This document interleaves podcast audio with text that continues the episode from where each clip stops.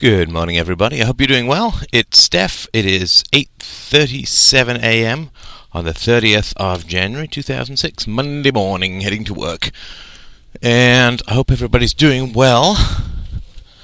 I would like to chat this morning about a history of coercive uh, power and and its effects, and I was sort of, I guess, inspired to to chat about this for two uh, for two main reasons. One is that uh, Christina was talking about somebody that she knew who had a sister who got pregnant early and then was in the welfare uh, state programs for a couple of years and then got through school. I think did, did a college degree. Uh, I guess that would be a technical degree in, in the States and then got off welfare and got into uh, the community as a productive member of society and all this sort of stuff. Of course, the guy she got pregnant with didn't uh, stick around and do the right thing, and so she was sort of asking, and you know, I think quite legitimately so. Well, isn't that an example of something that's good that's happening through the welfare state? Now, I mean, she she fully understands all of the moral arguments, but I mean, there are sort of individual cases where you say, "Huh, okay, well, this person seems to do quite well through the welfare state, and therefore, you know, there could be some good, some good in it. And that is, to me, a very interesting question and a very productive question to, to chat about. Because there are individual instances wherein people do well um, from government programs. And, you know, when those people are, um, uh, when you're chatting with people or about those people or, or you know, with anybody really, somebody's going to know specific examples of people who do well through government programs. And so I think it's worth having a chat about this, this topic, right, and, and, and what is sort of meant by people doing well uh, through state programs, and see if we can't unravel some of the cause and effect. Because the argument from morality would not require this. So this is obviously optional, and this is much more of an exploration than any sort of logical proof. So feel free to skip this if you're down with the argument for morality already and are, you know, I guess slicing down illusion left, right, and center with your logical katana. But uh, just in case you're not, this kind of question, which can stall people from an individual basis. Uh, well, you know, would you would you want this woman to be uh, uh to be um, uh, thrown into the street and, and to have her life ruined and to not have any charity and so so on. So what I want to talk about is the really subtle effects of um, the transfer of wealth. The the transfer of wealth is one of the fundamental aspects of uh, social organization. Uh, and what I mean by that is that society organizes in an, in a state of irrationality, which is virtually all societies in all times. Society organizes its ethics to serve uh, economic needs, right? So, I mean, you know, obviously in, in Islam you have a certain a tithe, right? A certain percentage of your income that's supposed to go to the church and it's supposed to help the poor. And of course, you know, there's there's absolutely no uh, nobody has any interest in helping the poor uh, in uh, in Islam uh, because otherwise they would recognize that the separation of church and state and the foundation of property rights does far more good to help the poor than you know uh, giving 12 shekels to somebody to you know give to somebody else after they've taken their cut and not being able to lend for interest and so all the other things which Sharia law forbids. So you know it's clear that, that nobody has any interest in, abs- in actually helping the poor in uh, these kinds of situations. What they are interested in is you giving them money without them having to work for it, right? I mean, that is one of the biologically adaptive strategies that human beings are wont to use if they are better at language than they are at, you know, producing something productive. Then they're going to become some sort of sweet talking imam uh, or priest or politician, and they're going to uh, guilt you, you know, with with the poor, right? You have to help the poor. And the price of your illusion about what it means to help the poor, the price of your cowardice in not laughing at these people and saying, go get a real job, the price of that is, is, is twofold. Well, of course, you know, you, you your economic interests are harmed, and the I- interests of your children are harmed, right? Because these people, um, you know, grow and swell in power and continue to educate the young, and you know, make things worse and worse. And the other thing that that happens as a consequence of this illusion um, is that poor are are harmed, right? I mean, that's that's sort of the the key thing uh, that I've been trying to sort of get across. I've been writing articles about this and podcasting about it. That you know, when people say, "How will the poor be helped in a libertarian society?" Well, the poor will be helped, right? I mean, you're assuming that the poor are helped now and the poor are not helped now.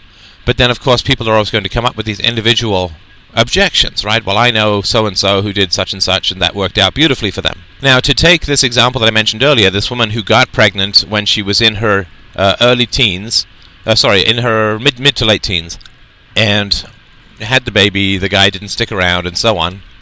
Uh, obviously, she came from a very terrible, a terrible, terrible family, and I, we don't I don't know any details about the family, um, but I'm going to sort of hypothesize, and I'm going to hypothesize based on my own family experience. So be aware, there's going to be some personal information in here, but don't freak out. I'm just uh, a little lab. That's all. who uh, who uh, whose experiences can be helpful in generating some theses or hypotheses, which can, of course, must be validated by reason and empiricism. Uh, and also, I watched a Trading Spouses. Uh, no, so I'm so sorry. I watched a Dr. Phil. Uh, sometimes I remember to tape uh, Dr. Phil. Uh, my wife, of course, is a psychologist, so or practices psychology. So, um, you know, it's worth uh, seeing what's out there for th- that our patients are being exposed to, right? Um, so she reads a lot of these sort of popular self-help books because that's the kind of stuff that some of her patients are reading, and she needs to know what's in it. And in Dr. Phil's episode, um, he was. Uh, it was the aftermath of a shopaholic. There was this woman who was really into spending money, and they tried to get that under control, and it kind of worked and kind of didn't. And what uh, it turned out, the reason, like the underlying causality behind her obsessive compulsive shopping, was that the um, her husband, who was a doctor, was you know just verbally abusive to a pretty strong degree. And they talk about verbally abusive. They set up cameras in the home, and so they can see this guy, you know, yelling his kids, calling them effing stupid and effing assholes and all this kind of stuff. And and you know they. Uh, you, you you could see the kids just sort of breaking down, you know, like sandcastles in a storm. Just sort of, you could see their wills breaking down, you know. And two of them have dropped out of school, and you know, they they can't get their lives started.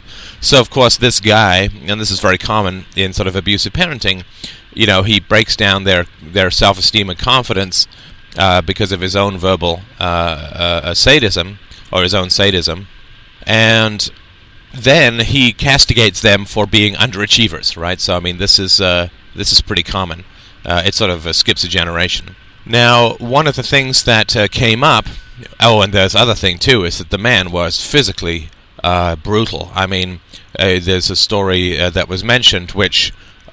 you know, didn't shock Dr. Phil as much as it shocked me, and didn't alter his sympathy towards this guy, in my view, nearly as much. I mean, it should have completely reversed it, but when his uh, son was young, uh, he uh, took a whip to him because he ate, was eating food on an expensive couch, and you know, whipped him and, and actually broke the whip on his neck. I mean, just astounding things. Of course, I'm sure he only got away with it because he was a doctor and therefore could treat the kid at home. But I mean, that's just, I mean, that's just beyond evil. I mean, that's that's worse than taking a baseball bat to somebody in a wheelchair is beating a child in that manner. And so I mean, I mean, at that point, I would have been well. Okay, the thing you need to do is you need to uh, um, you need to uh, turn yourself into the law authorities. I mean, I know that I'm no fan of the state, but in this case, punishment is absolutely required, and it's the best that can be done. And you need to confess to this crime, and you need to do your penance, and you need to pay for your kids' therapy, and you need to get out of their lives, and you need to whatever, right? But um, uh, the reason that this sort of struck me in conjunction with Christina's question about the positive effects of, of state power that can be seen is that this gentleman also was a uh, uh, his father was an army man, right? Uh, he just touched on it very briefly, and I did get the sense that he was. A, I mean, this guy looked like an army guy, so that flat top crew cut and stuff like that. But um, his father was an army man, and I think a Korea. I would guess a Korea army man So this is a man who uh, had stayed in the military for you know decades probably, and had that sort of whole approach to things like uh, discipline and vulnerability and, and empathy and so on. So, and this guy was of an age where it seemed likely to me that his father had served in, in World War II. Again, these are hypotheses, but you know, if it's not true in, for this family in particular, it's certainly true for my family, and it's certainly true for uh, other families, uh, you know, millions and millions of families around the world whose parents have served in, in combat. And the reason that I think this is all important is that when you look, you can sort of look at specific things that occur in society and miss the big picture of causality. And it's a complicated topic, so I'm not going to uh, obviously close it off this morning, and you're not going to be able to close it off with conversations that, that uh, you have with people. But it's important to know that you don't start reasoning from a situation that is um, irrational and say, well, look, some good results occur. And I think that's uh, sort of very important. And if you are if you're in an asylum uh, and you know uh, somebody wins a chess game, it doesn't mean that they're rational, right? It just means that they they're sort of crazy, but they have the ability to win a chess game, right? Uh, and similarly with autistic uh, uh, individuals, you can have high skills in sort of math and so on, but uh, it doesn't mean that they're mentally uh, a-okay, right? I mean, it just means, oh, you can have idiot. So, you know, particular characteristics without looking at the big picture of causality is not a rational place to start uh, figuring things out, right? I mean, if you look at a helium balloon and you say, wow, gravity has been suspended, everything floats upward, right, then you're not actually uh, doing a, a, sort of rational service to the evidence of your senses. And the reason why I'm going to sort of uh, talk about these um, these issues is because yes, you will always find individual situations wherein the welfare state seems to have done some good uh, for someone. But um, so so let's say this guy, uh, the, the, the the son of this um, this doctor, military son, uh, the guy whose father was a military man. Uh, let's say, let's say, and I don't know if it's true, but let's just say he got student welfare and he got himself on his feet and he got into university and completed university and so on. Well, then you would say, okay, well, this guy has, uh, you know, the welfare state helped. Look, he had this this horrible parent, and you know, he uh, he had his whole, you know, physically abused, emotionally abused, you know, scarred for life. But look, the welfare state kind of dipped in and gave him some money and gave him some resources, and and he sort of he did okay. He did well after that, right? And I think that's something that you know people often get confused about. And you know, from my standpoint, or from the standpoint, I think it's logical. I mean, certainly tell me if you think it's not. It would be sort of like saying, uh, "Look, this uh, this uh, black guy was sort of helped by this white guy who gave him some money and and you know uh, uh, gave him some." Uh, um, uh, g- gave him some, some, some medical help or paid for his medical help because he broke his leg. Right? And you say, oh, isn't that nice? But then, of course, if you sort of pan the camera back and you realize that it's a slave owner who is, um, you know, s- stealing from the other slaves in order to pay for the healing of this uh, other slave that whose leg the slave owner himself broke, right? Then you would not be so much with the oh, and isn't that nice and isn't that sweet, but you would look more at it being a continuum of horror from start to end. And so, you know, if this kid from the Dr. Phil show was able to use student welfare and, and get ahead, you would say, oh, you know, isn't that nice? Well, where would he be without welfare? And, you know, that's not the question, right? That's not an important question. The important question is what effect has state power had on the, this family structure as a whole? What effect has state power had on this family structure as a whole? So I'm going to just sort of theorize. I'm going to theorize with this uh, family. Uh, there's some facts that we know, so I, I, realize that some of this is going to be uh, a stretch, but no problem. We'll uh, we'll work on uh, uh, on my family as well, um, probably this afternoon. But if we look at this uh, this guy's family, well, what effect did state power have on, on, on his on his life? Well, his father, his grandfather, was a, a hired killer, uh, or or you know, assuming he had volunteered for the military, and and those who stay in the military usually uh, have volunteered for the military. Uh, then he uh, was somebody who decided that a good career choice would be to accept coerced tax money from the government in order to um, be somebody sort of willing, able, uh, and and uh, eager, perhaps, to go and kill people, to go and murder people that his leader points at. Right. This this is uh, obviously morally indistinguishable from a, a hired a killer or a mafia enforcer, and of course, the only reason that this man was was able and willing to do that, there were sort of two reasons that this this um, the father of the doctor was willing and able to do that.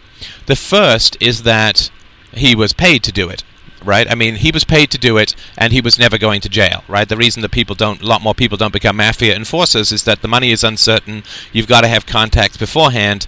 It's kind of dangerous because your enemies can fight back, and you're going to go to jail, right? So even though the gov- state power swells the the uh, coffers of the mafia enormously through making drugs, gambling, and prostitution illegal, nonetheless, if you are a, a sort of hitman for the mob, you face a number of risks. If you are a soldier right you're going to get medals and public ceremonies and shake the hand of the president and and so the first thing is that you get paid uh, to do it and you're immune from retribution uh, and the, of course in the US army you're particularly immune from retribution because the kill ratios are like 10 to 1 15 to 1 and that's as late as Vietnam. I mean it's not nearly that it's not nearly that bad now. If you look at the number of people who've been killed in Iraq versus the US people who've been killed in Iraq you're talking sort of 25 to 1 50 to 1 so the chances of, and that, that of course is the first overseas direct war deployment where Americans have faced significant risk in, you know, dozens of years. Well, I guess you could say there would be Kosovo as well, and I don't know what the ratios were there. But overall, as a career soldier in the US military, it's not like, you know, one out of five of you is going to become a kamikaze pilot. You're actually fairly immune from the risk of war, especially if you get into a senior role, right? And um, so it's uh, not that dangerous. Uh, you're well paid, and you obviously get huge benefits after like 20 years of working. You can retire, which is not uh, not too bad.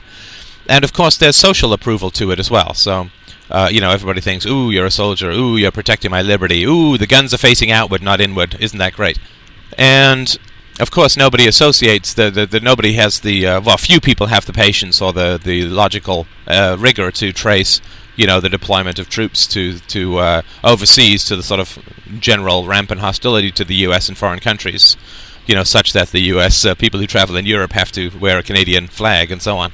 So that is why he was able and willing to become a doctor, uh, to become a soldier. This guy's uh, father, and of course because he was uh, a paid uh, killer then uh, he became uh, evil, right? I mean, there's you, you or he was evil at, at first, and then the ba- the paid killer just made it worse. It what it did was it made it unrecoverable, um, and so if it's unrecoverable, then you know if you've if you've gone and killed someone, you can't exactly go to confession or have psychological treatment and become a happy person again because it, you know what you've done can't be undone. You can't bring someone back to life.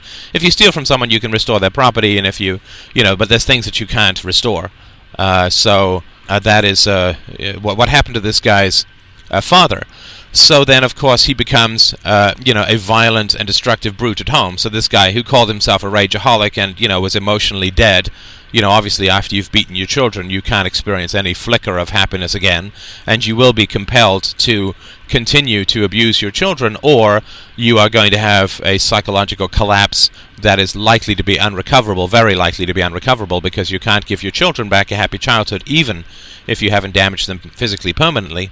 So this doctor was raised by this sort of paid killer of the state, and so of course, you know, he says, "Well, I absolutely inherited my violence and my uh, evil temper from my father, who was a military man, and so on." So that's the that's this this generation, right? Now, the next generation that occurs uh, is is that the fa- the father grows up to be a doctor. Now, doctors are highly highly in demand, and I got to tell you, uh, you know, having known Christina's stories and having written about a book about this, her experience in hospitals for you know ten years, doctors get away with an enormous amount because they're so much in demand because there's this sort of rigid monopoly that they maintain for themselves through their unions. So doctors can be horrible and abusive and degrading and humiliating and they can scream, they can throw things, they can do whatever the hell they want and they're not going to get fired. Right? I mean, as I've mentioned before, the best thing you can do for civility is to um, is to lower demand for people.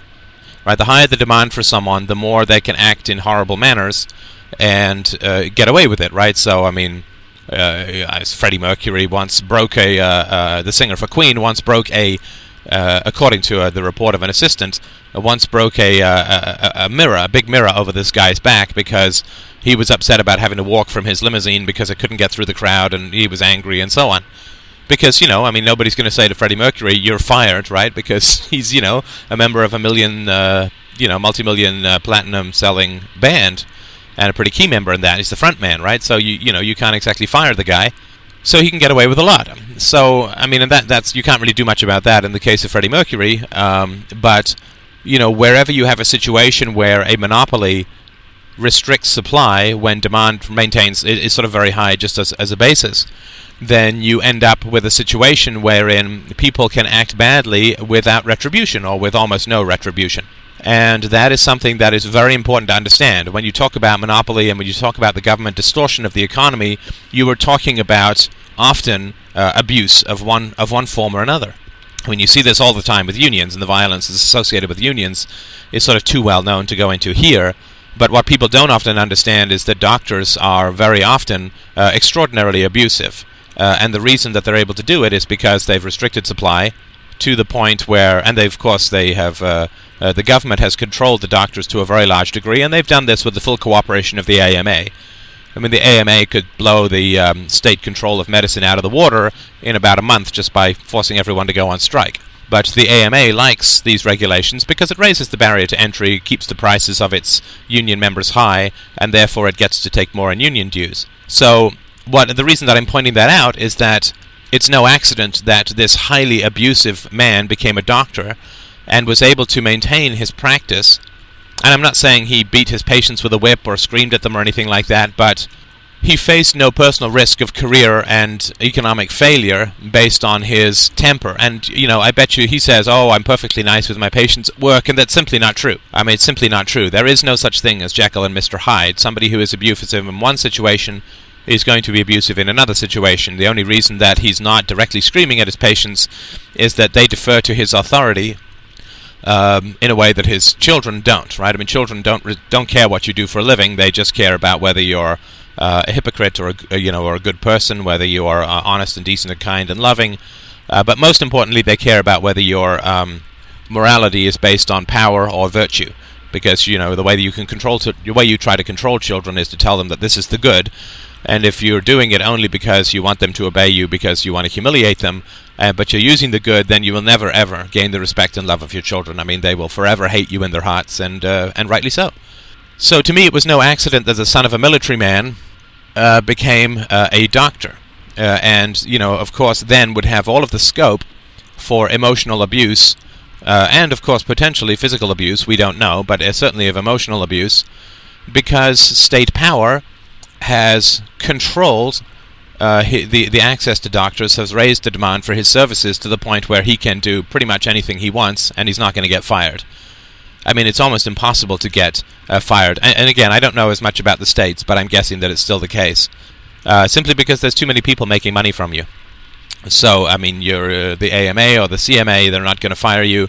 They may suspend your license for a short amount of time, but they're not going to fire you because they make so much money uh, off of your um, and uh, off of your salary, uh, the government doesn't ever want you to quit because you know they make uh, an enormous money off uh, of taxes from your income, and also uh, you know the government likes to have you know as much crappy medical care available for as cheap a price as possible. So they're not going to fire you because that's one less doctor that's available to badly treat the general population, which makes the general population restive and may even cause them to start questioning the value of taxation for medical care and so on.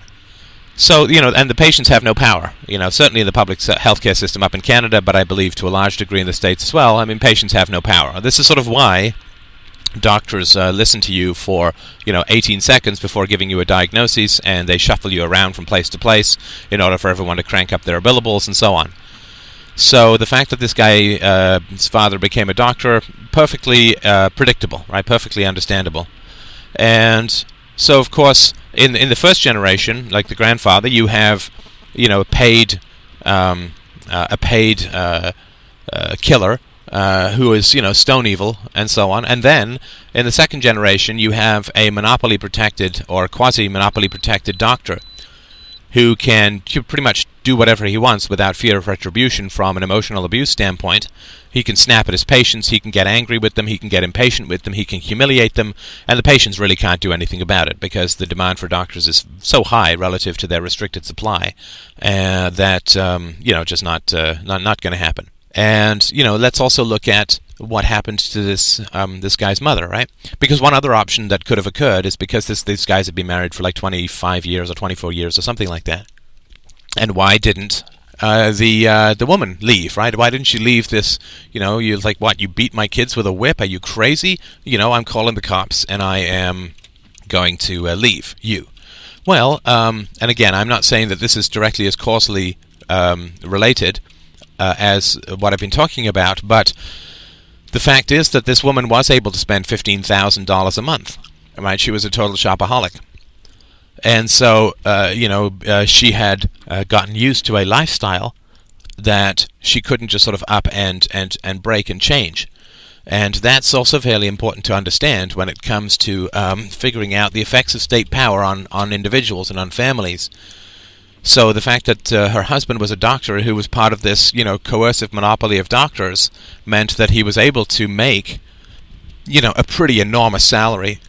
And I don't know what kind of doctor he was, but let's, um, you know, even if he was uh, a GP, right? I mean, GPs are vastly overpaid for their ability to look up symptoms and, you know, write prescriptions, you know, which is pretty a pretty simple thing to do, right? Anybody with, with Google can sort of spend a couple of days figuring out their symptoms for, you know, 95% of, of what people get ill with and figure out the, um, the symptoms. Sorry, maybe not 95%, that may be a little uh, exaggerated, but um, you know, for, for basically for writing prescriptions and making referrals, you know, which is a lot of what GPs do. I mean, they're not exactly doing open heart surgery right there in the table.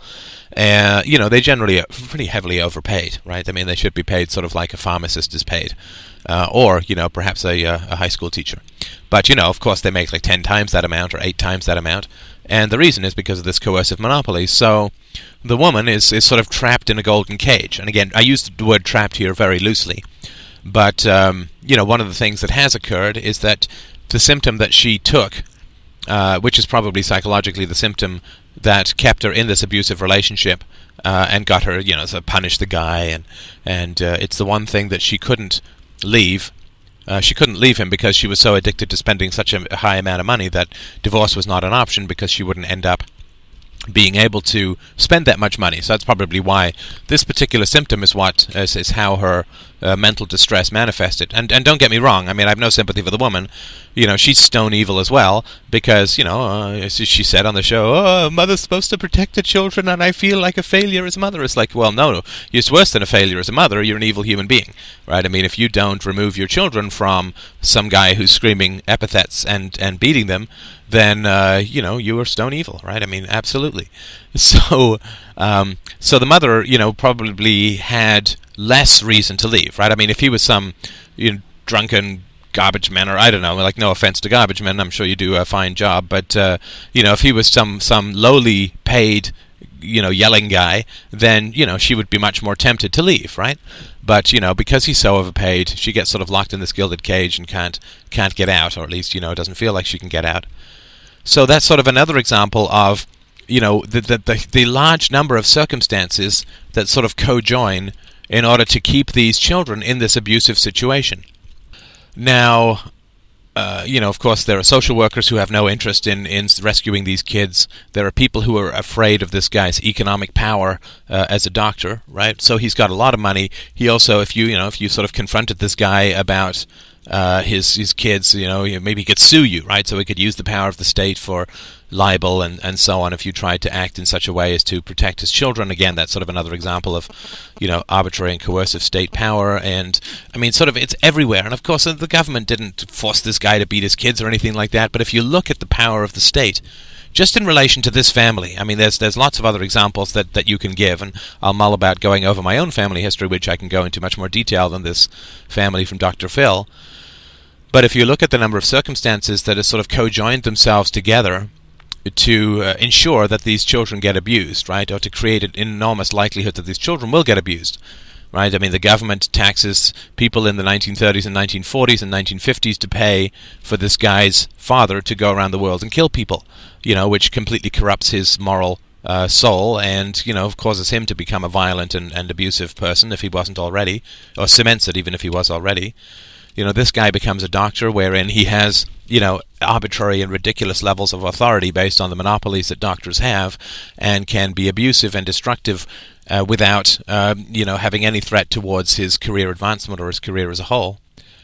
And also, um, uh, you know, the amount of money that he makes through this monopoly is uh, exorbitant relative to the services that he's providing, and we know that because there is a restriction of supply, which always raises prices. And so, you know, to say, well, look, uh, government power is really helping this kid because uh, government power produced, uh, you know, gave him welfare and, you know, he's got all these opportunities and it subsidized his schooling and so on. Well, you know, you can't just look at one aspect of state power. You really can't. You can't just look at uh, you know a slave owner and say, look, he paid. Uh, this guy was a uh, leg was broken and he paid to get the. I mean, that's a leg fixed. That's nice. I mean, you have to look at the entirety of it, and it's a complex and subtle uh, form of history to figure out what uh, effects state power has in the corruption of families and the creation of people who need things like the welfare state and so on. And so um, the the other thing I was going to talk about, but it's been a fairly quick drive. Maybe I'll chat about it more this afternoon. Is you know this woman that Christina's friend knows, or someone that Christina knows, her sister, who ended up getting pregnant very young, having her kids, and then uh, having state welfare uh, for a time, and uh, the history of that. Uh, I'll talk about that briefly this afternoon, and then talk a little bit more about my own family history, which of course I can go into more detail about how it was that I ended up in Canada with uh, abusive an abusive mother and no sort of family support. You know, there's not. Uh, you know, the role of state power is not insignificant in the chain of events that led to that and uh, I think it's worth chatting about. I won't go into any kind of gruesome details, but I think it's worth chatting about just so that you understand that this kind of uh, evil is a continuum, and a good chunk of it is rooted in the abuse of power that occurs at the state level, and of course, a good chunk of that is rooted in the abuse of power that occurs philosophically uh, through uh, through religion and nationalism. But uh, we'll leave that for this afternoon. So I hope you're doing well, and I will talk to you soon. All the best, as always.